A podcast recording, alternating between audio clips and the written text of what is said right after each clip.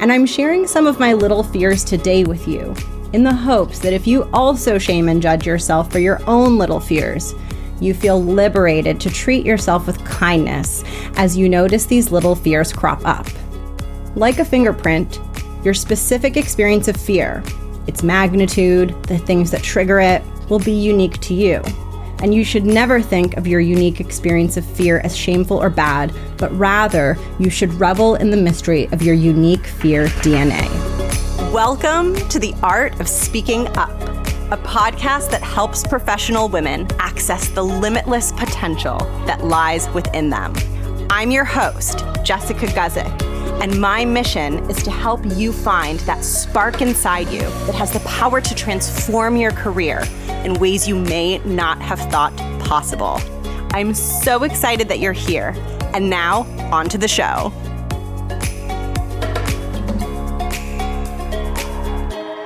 Welcome to the show. Welcome, welcome. If you are new here, it is wonderful to have you. Thank you for tuning in. My name is Jessica, and I'm the host of this podcast. I've been hosting it for a while now. I'm a corporate strategist in the nine to five world, and I also recently became a women's career coach and life coach, which has been really fun and really cool. And today is the season finale. And I kind of have a smile on my face, first of all, because it's just really exciting and it's fun to get to the milestone of the end of a season. And I always use my season finale content as kind of a way to reflect on my own growth and where I've been growing throughout the season, and hopefully a chance for you to reflect also. And I'm smiling too because I had a lot of trouble with today's episode. So I'm sharing an essay that I wrote and I've shared a couple of essays now on the show. And usually I don't have that much troubles writing them. They just like pour right out of me. And today's essay is all about fear. And I really wanted to write about fear, but this was very challenging for me to write because fear is such a big topic. It's so complicated.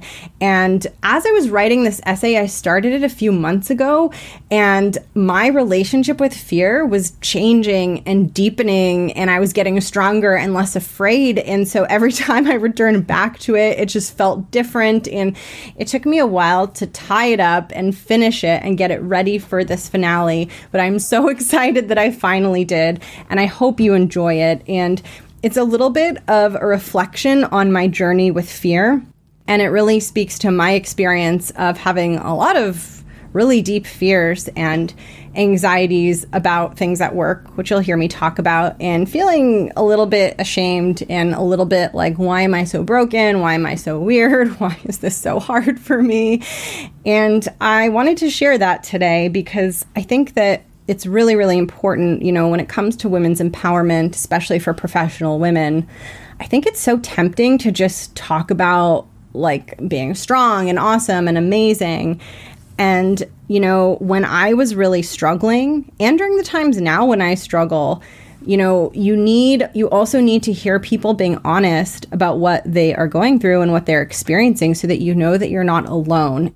And one of the reasons that I started this show was because I felt like there were so few women actually being honest about what was really hard and difficult. And I wanted to bring that conversation to the surface so that other women would feel less alone. And so these essays are really my way of opening up to you because for some reason, when I'm writing, I can access something that I cannot access in the same way as when I'm speaking.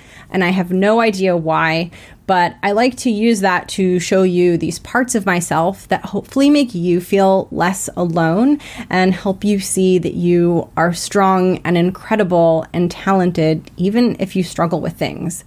So I'm really excited to read this piece to you. I hope you love it. I would love to hear from you. And if you're new here, just make sure to check out the show notes because there's a bunch of free resources down there. There's a Facebook group and a free ebook and my newsletter, which I am sending out roughly once a week, trying as much as I can to get that out every week. And you can also learn more about working with me one on one if you are looking for a career coach or a life coach. I would love to connect with you. So check out the show notes for more information on that. And with that, I'm going to transition into the essay Oh boy, I spent a lot of time on this one. This was a hard one. I don't know why, but I'm glad that I finished it and I'm really excited to share it, and I hope you enjoy it. This essay is called Things I'm Afraid of at Work. Here we go. I started this show because when I was in my career and dealing with fear, the advice I was given never seemed to work. I was advised to make lots and lots of changes on the outside, to speak differently, dress differently, cut my hair shorter, even. It felt like I was being advised to eliminate my fear by changing who I was on the outside, thereby crushing my fear into submission. Needless to say, this did not work. Fear is complicated, and making cosmetic changes wasn't really the answer, at least for me. I often think of fear as being like a Rubik's Cube made of crystal complex, delicate, but also unexpectedly beautiful. Just like a Rubik's Cube, the answer to fear is not to throw it on the ground and destroy it, but to spend enough time with it to reshape it into something coherent and profound. When we're dealing with fear, we often feel compelled to rush towards a solution forgetting that it's in that in between space where all the goodness is. Like when you walk into a house or a kitchen and someone is smack in the middle of preparing a home cooked meal. The smells are intoxicating. The energy in the kitchen feels warm and inviting. And yet you have no idea what's being prepared or what it is you're going to eat all you have in those moments are the joys of the in between sensations, the sneak previews, the smells, the tastes, the ability to imagine the pleasures of consuming the meal. And in that space, your imagination can run wild and you can experience the pleasure of anticipation despite an eager and growling stomach. When we are conquering fear, we want to spend time in the kitchen before we rush to eat the meal we want to spend time puzzling together that beautiful Rubik's Cube before we choose to toss it on the floor and smash it to pieces. Think of it this way fear is like a piece of mail that's addressed to us, a handwritten letter, many pages long, and in it, there is rich information for us to consume and learn about ourselves.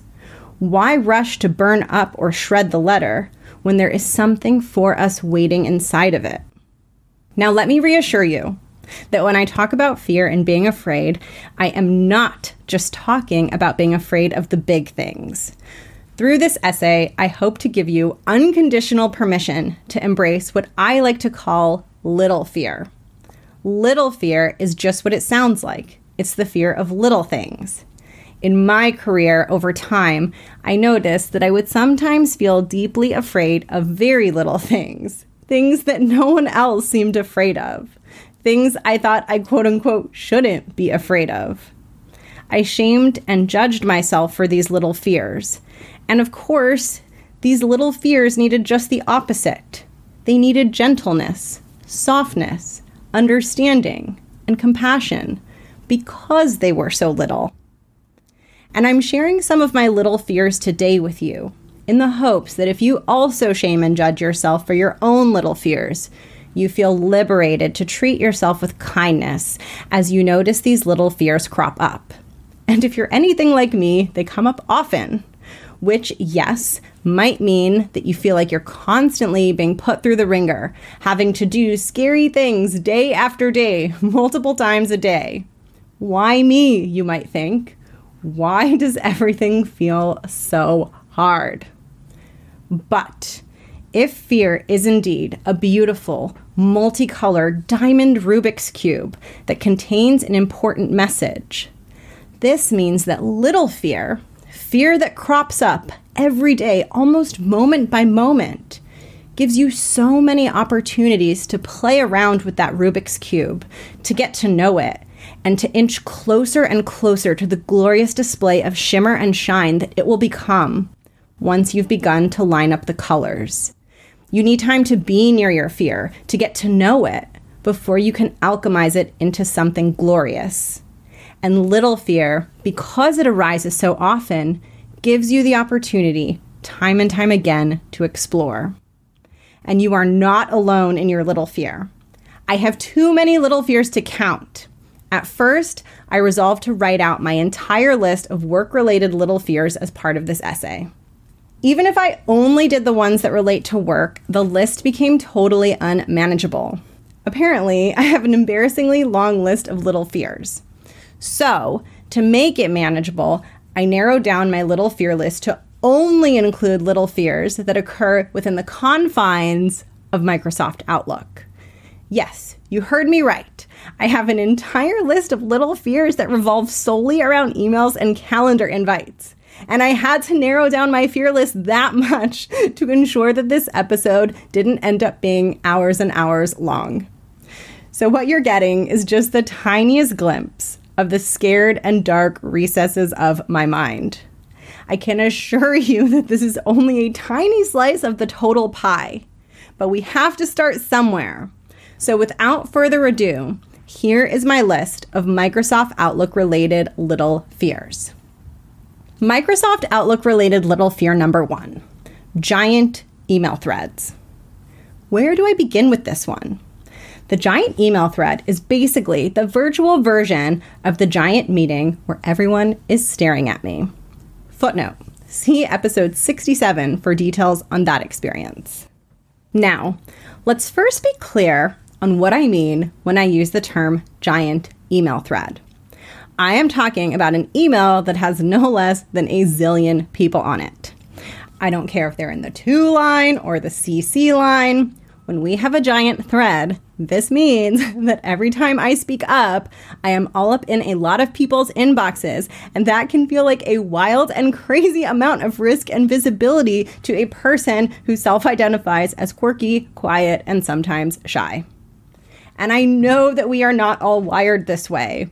There are people out there in the world who just speak and share without questioning. They don't worry about who is listening, or how many people are listening, or whether they should be speaking. They just open up their mouths and share. I am not one of those people. I worry about who is listening.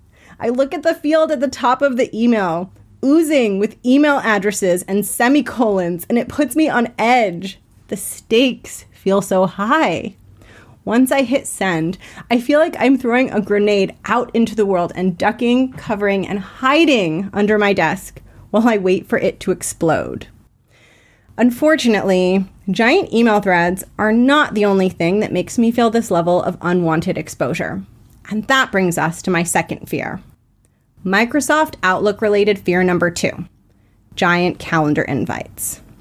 You might be thinking the giant calendar invites are pretty much the same as giant email threads, so why am I even talking about them?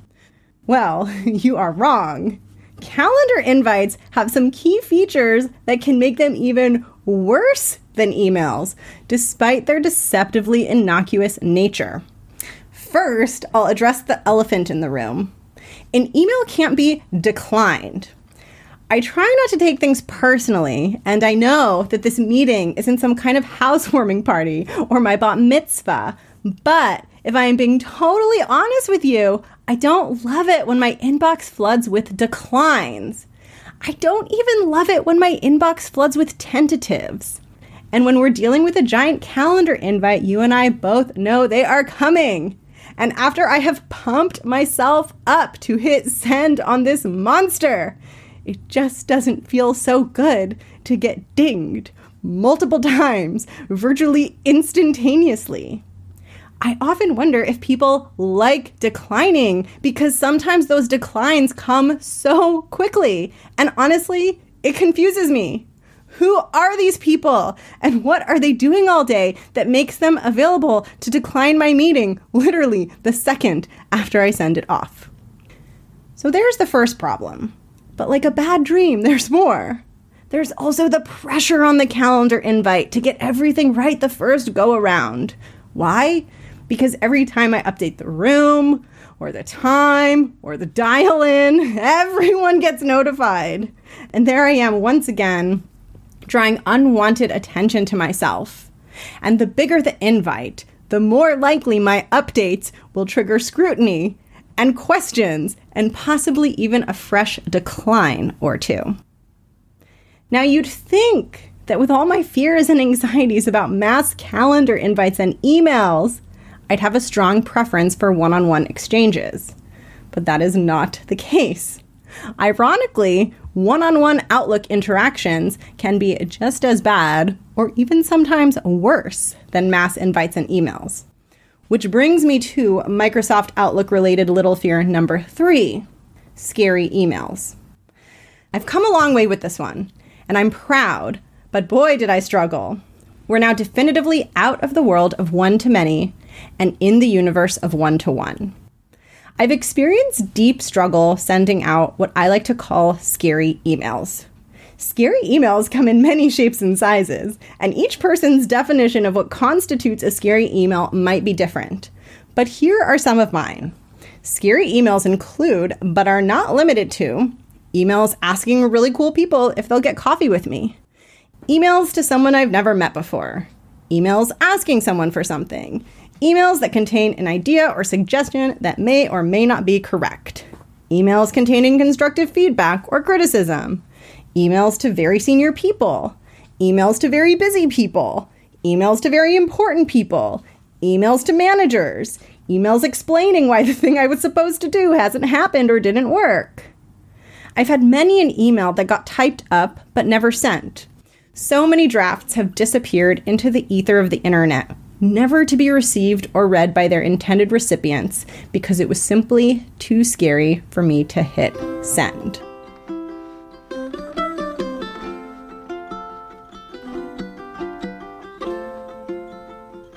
Perhaps you relate to some of my little fears, or perhaps I've outed myself as a total weirdo. Either way is fine, but what's most important here to note is that whatever size or type of fears you have, you are not broken. You can have little fears around little things, and that's normal. You can also experience big fear around quote unquote little things, and that's normal too. There's no competition here for whose fear is the biggest, or the smallest, or the most quote unquote appropriate for the circumstance. Like a fingerprint, your specific experience of fear, its magnitude, the things that trigger it, the way you experience it, will be unique to you. And you should never think of your unique experience of fear as shameful or bad, but rather you should revel in the mystery of your unique fear DNA. Because if you allow yourself time to be in fear, to look at it, to face it, to experience it, without ceding to the impulse to find a quick fix or run away, you will uncover the most unexpected and delightful treasures. I used to be so eager to fix my fear, to make it go away, to build myself up so big and strong that I would never feel fear again. Silly me. I completely misunderstood the definition of what it means to be strong. Being strong requires fear. Just like you can't build physical strength without resistance, you can't build mental, emotional, or spiritual strength without resistance either. If you're looking to grow and develop as a person and as a leader, then a thoughtful, strategic approach to getting to know your fears may actually be an essential step in your growth and development. This begs the question how does one even get started facing and getting to know their fears? I'm not aware of any manuals entitled How to Face All of Your Weird Random Work Fears and Paranoias.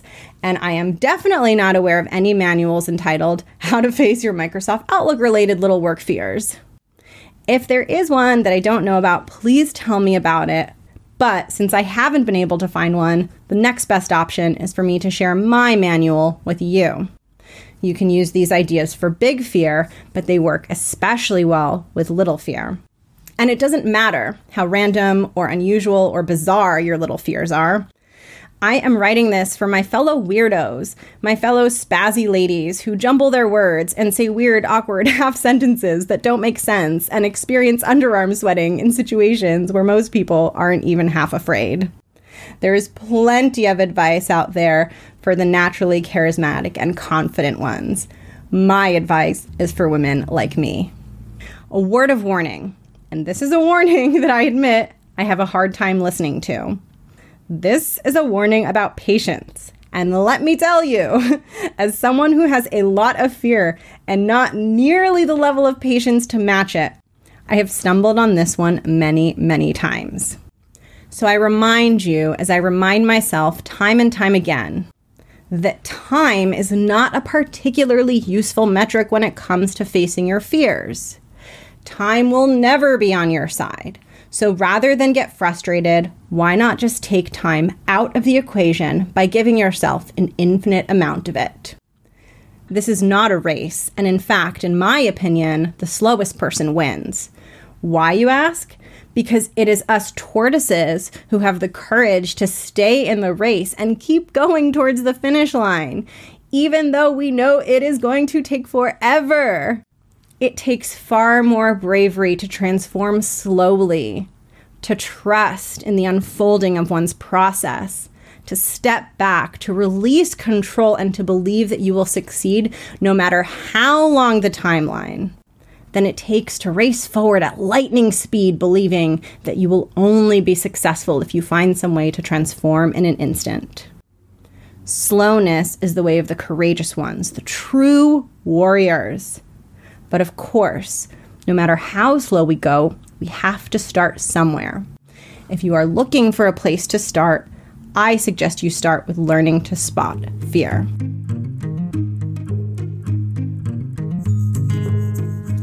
You would think that fear would be easy to spot.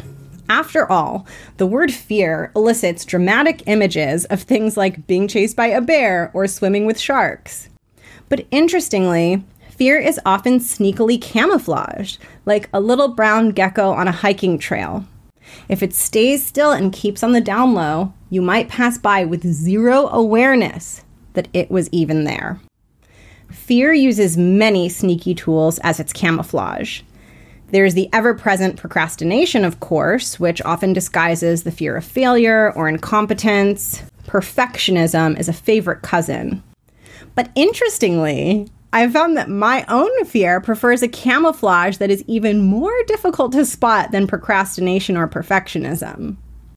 My fear likes to hide behind the most deceptive, the most well hidden, the most smartly crafted lies that I have ever seen. It took me a while to spot these lies and uncover them for what they truly are. But once I did spot them, they became almost hilariously obvious. It's sort of like those find the hidden pictures puzzles we used to do as kids. You'd see a drawing of a bunny or a house, and there would be a list of objects that were hidden somewhere inside the drawing.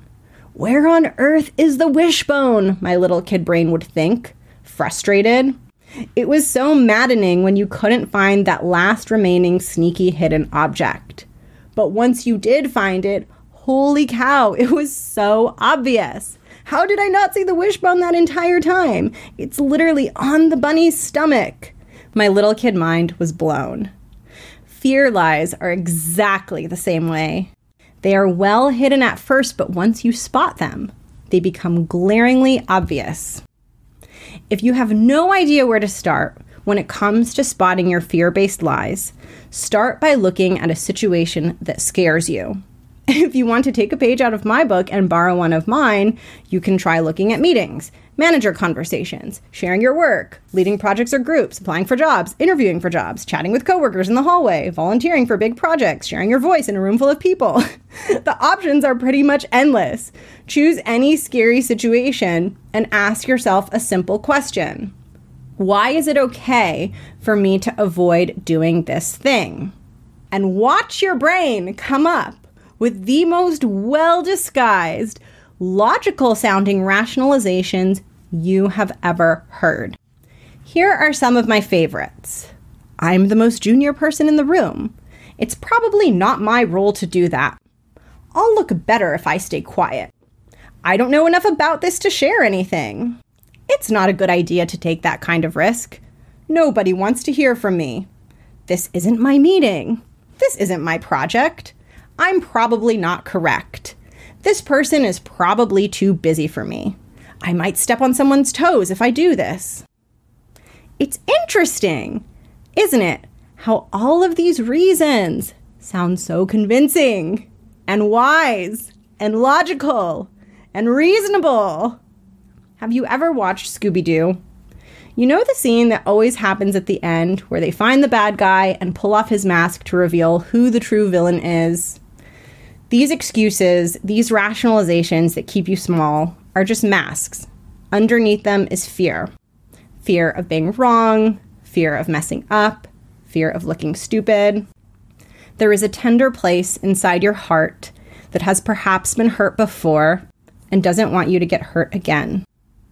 These rationalizations are the armor that protects you from the outside world, poking and prodding at the parts of yourself that are most afraid to be seen. Only you can decide when these tender spots inside you are ready to release the armor and make themselves present and vulnerable for the world to look at. But what I'd want you to know is that it is never about the meeting or the email or whatever your mind has labeled as the quote unquote scary thing. No matter what the circumstances, the thing that you are often most afraid of is what the world will think of you in the aftermath of your courageous moment. You have to contend with the risk of others seeing you as silly, bad, or wrong.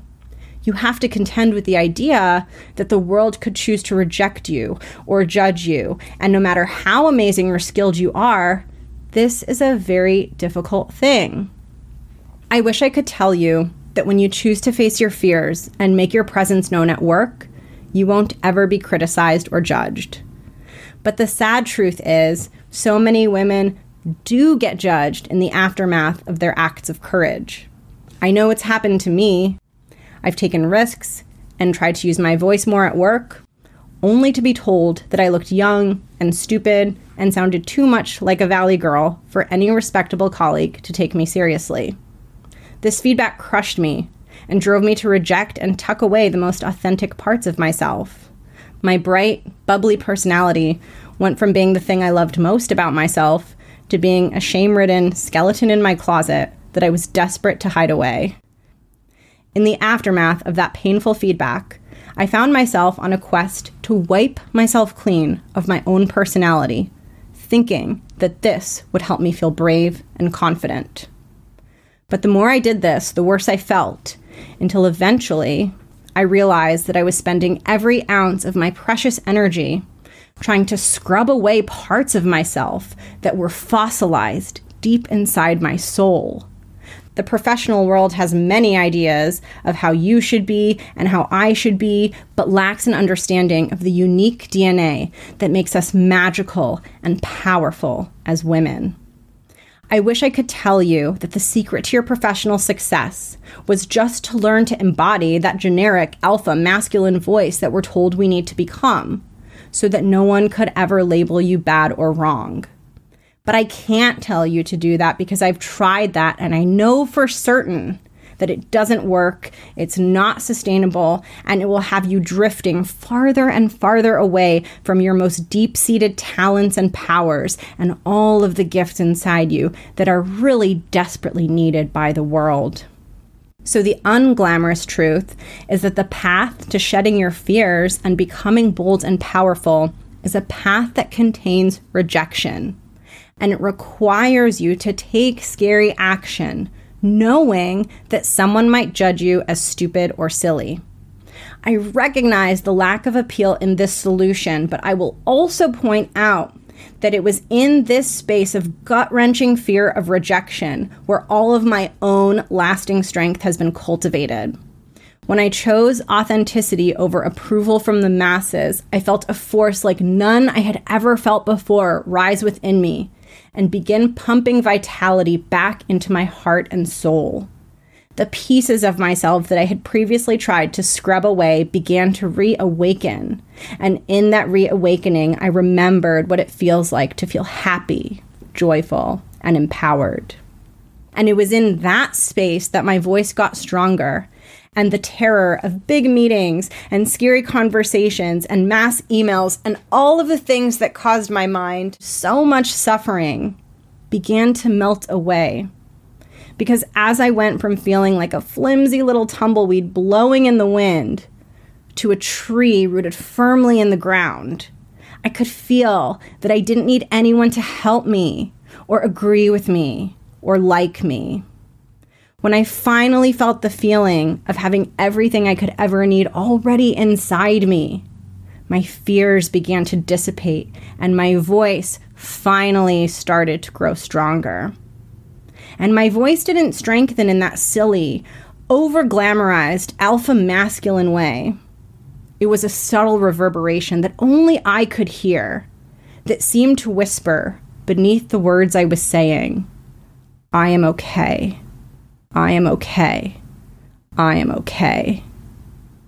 You only need one thing to tackle the fears in your career. And the thing you need is to learn to feel okay, enough, sufficient.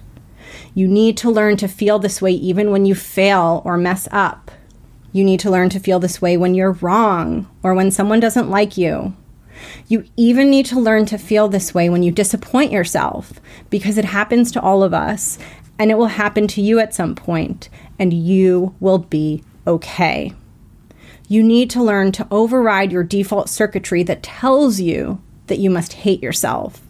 You need to feel okay and sufficient with every stumble and every miss and every skeleton in your closet.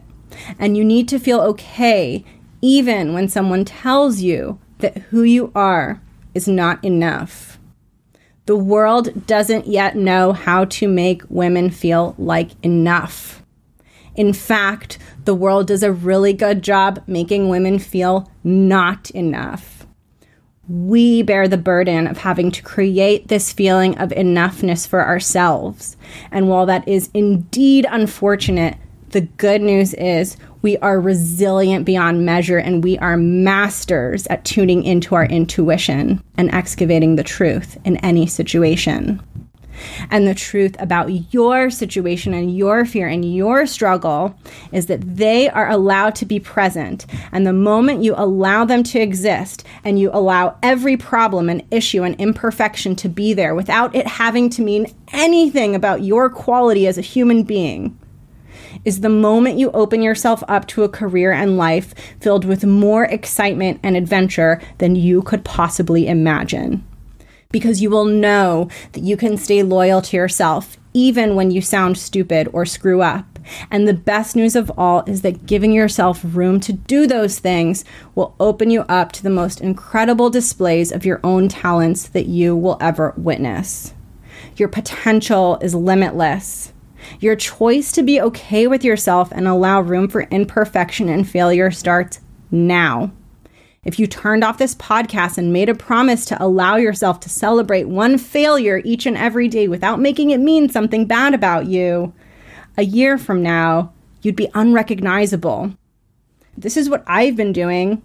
I've been letting go of my graspy, type A, controlling perfectionism and practicing letting myself just mess things up.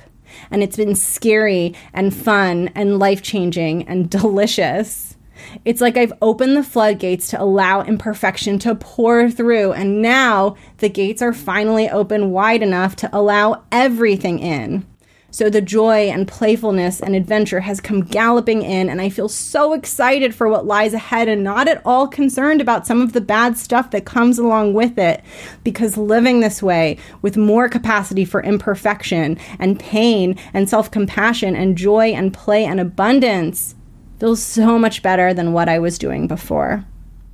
And I'm inviting you to come with me. And accepting your invitation only requires an energetic yes, a brief little twinkle in your eye, an openness to giving yourself just a tiny bit more room to be messy and wild and imperfect. While I know that we all want to be polished and perfect and do really good work, the truth is that our greatest genius will be born from a messy exploration of who we are when we let go of the need for everything to be 100% flawless and we allow the truest parts of ourselves to come forward and shine. We only get one go at this lifetime in this body with this identity. And I believe we're being given an invitation to shatter the control that keeps us so small and learn what it feels like to be the biggest and fullest expression of ourselves. And perhaps most important of all, the world really needs it. I spent so many years feeling frustrated that I could barely find powerful female role models who were weird and strange and quirky and cool until I realized maybe I was supposed to be one. The thing I want you to know most is that you are supposed to be one too. And that can only happen when you are willing to embody everything you are and stop letting the fear of your own imperfection dictate how you show up and how you treat yourself during the moments when you feel afraid. Your fear has nothing on you. It is not a problem. It is a gift that you have received to teach you a profound lesson about what it means to love yourself and allow yourself to experience kindness as you move through the things that are challenging for you. And the most beautiful thing about all of this is that there is no way to do any of this wrong. There is only the choice to show up or not. And the more times you show up in self love and determination and curiosity and openness, the more you will let go of the grip of fear and learn to shake it off gently, lovingly, with compassion whenever it comes in. Do this enough times and the truth will start to emerge as an electric feeling coursing through your body that feels empowering and exhilarating and sparkly and makes you see, without a doubt, that even when you feel fear, you can do anything. And that brings us to the end the end of the episode, the end of season four, the end of a really hard year. I hope that you enjoyed listening to this. I, I would love to hear what you thought, so feel free to get in touch. And it feels really good to be closing out the season. I'm going to try to do some bonus content before I come back with season one, which will be next year in 2021, probably January. I will try my best. Um, not exactly sure, so keep on the lookout for that but you can keep in touch with me in between. Um, you'll you'll find everything in the show notes, the Facebook group, all of my contact information, everything that you need.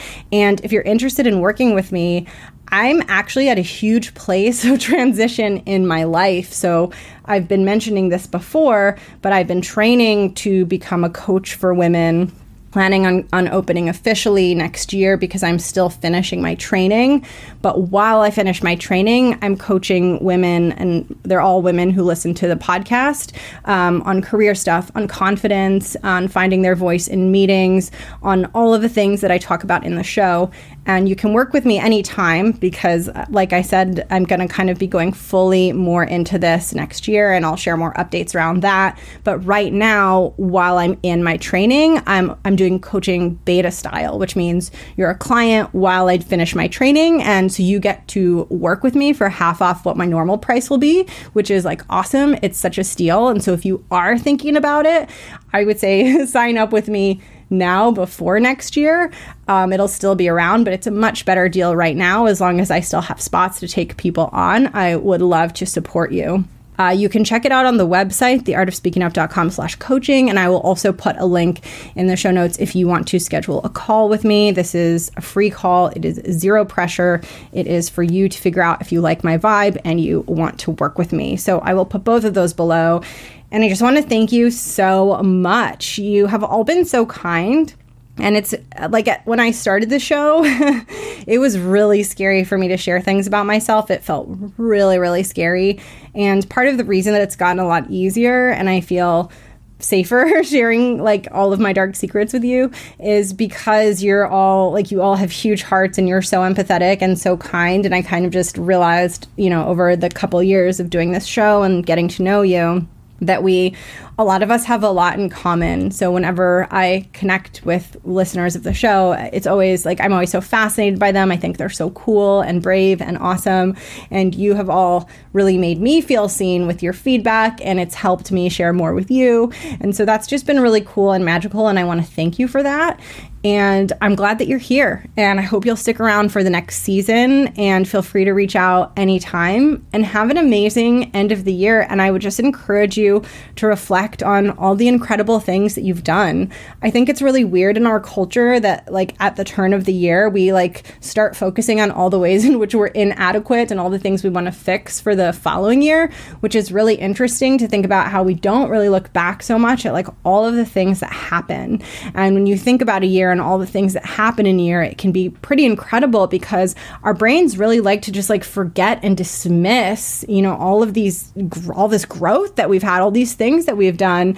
And so I think it's really important for us to slow down and give that to ourselves before like focusing on all of the ways in which we're empty and broken and need to fix ourselves, you know, for the year ahead. And so I would encourage you to do that. Just take some time to really feel that because one of the, the most important things for growth is to learn to recognize success, to recognize it and celebrate it. And that can be harder than you might think. But once you start doing it, it becomes really fun and special. And it really helps you build confidence because you start to feel rewarded for your efforts. And I always like to reward myself for trying something, not as much the result. So if I did something that was hard and scary for me, I celebrate doing that even if it didn't go well. And that's how I train myself to do it again and to, you know, feel okay doing it again because I know that I'll have my own back, just like I wrote about in this essay.